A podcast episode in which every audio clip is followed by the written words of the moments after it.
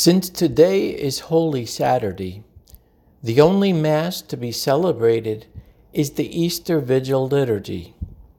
Our thoughts then turn to the resurrection account that we find in the Gospel of St. Luke. As the women approach the tomb, they notice that the stone has been rolled away, the tomb is empty, and two men in dazzling garments speak to them. They ask the women, Why do you seek the living one among the dead? What an important question. While we can understand these words in the context of the women's surprise and grasp their importance after centuries of looking back to the resurrection as the key to our Christian faith, the question is just as relevant for us today. Why do you seek the living one among the dead? So often our world is in search of life, but only looks for it where there is death.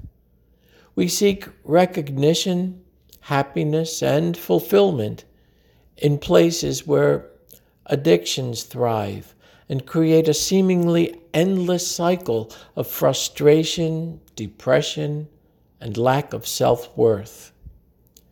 The resurrection of Jesus reminds us that life is more powerful than death, and that wherever Jesus is, there is life.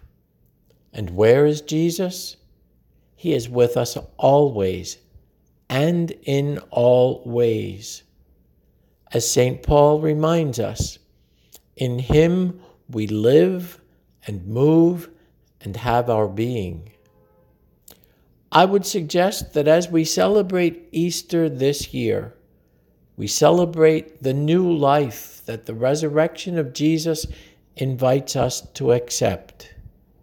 It is time to leave behind all that does not give us life and only leads to death. It is time to receive that life and life in abundance that is ours from the moment that God willed us into being. Why do you seek the living one among the dead? Easter blessings to you and to your loved ones.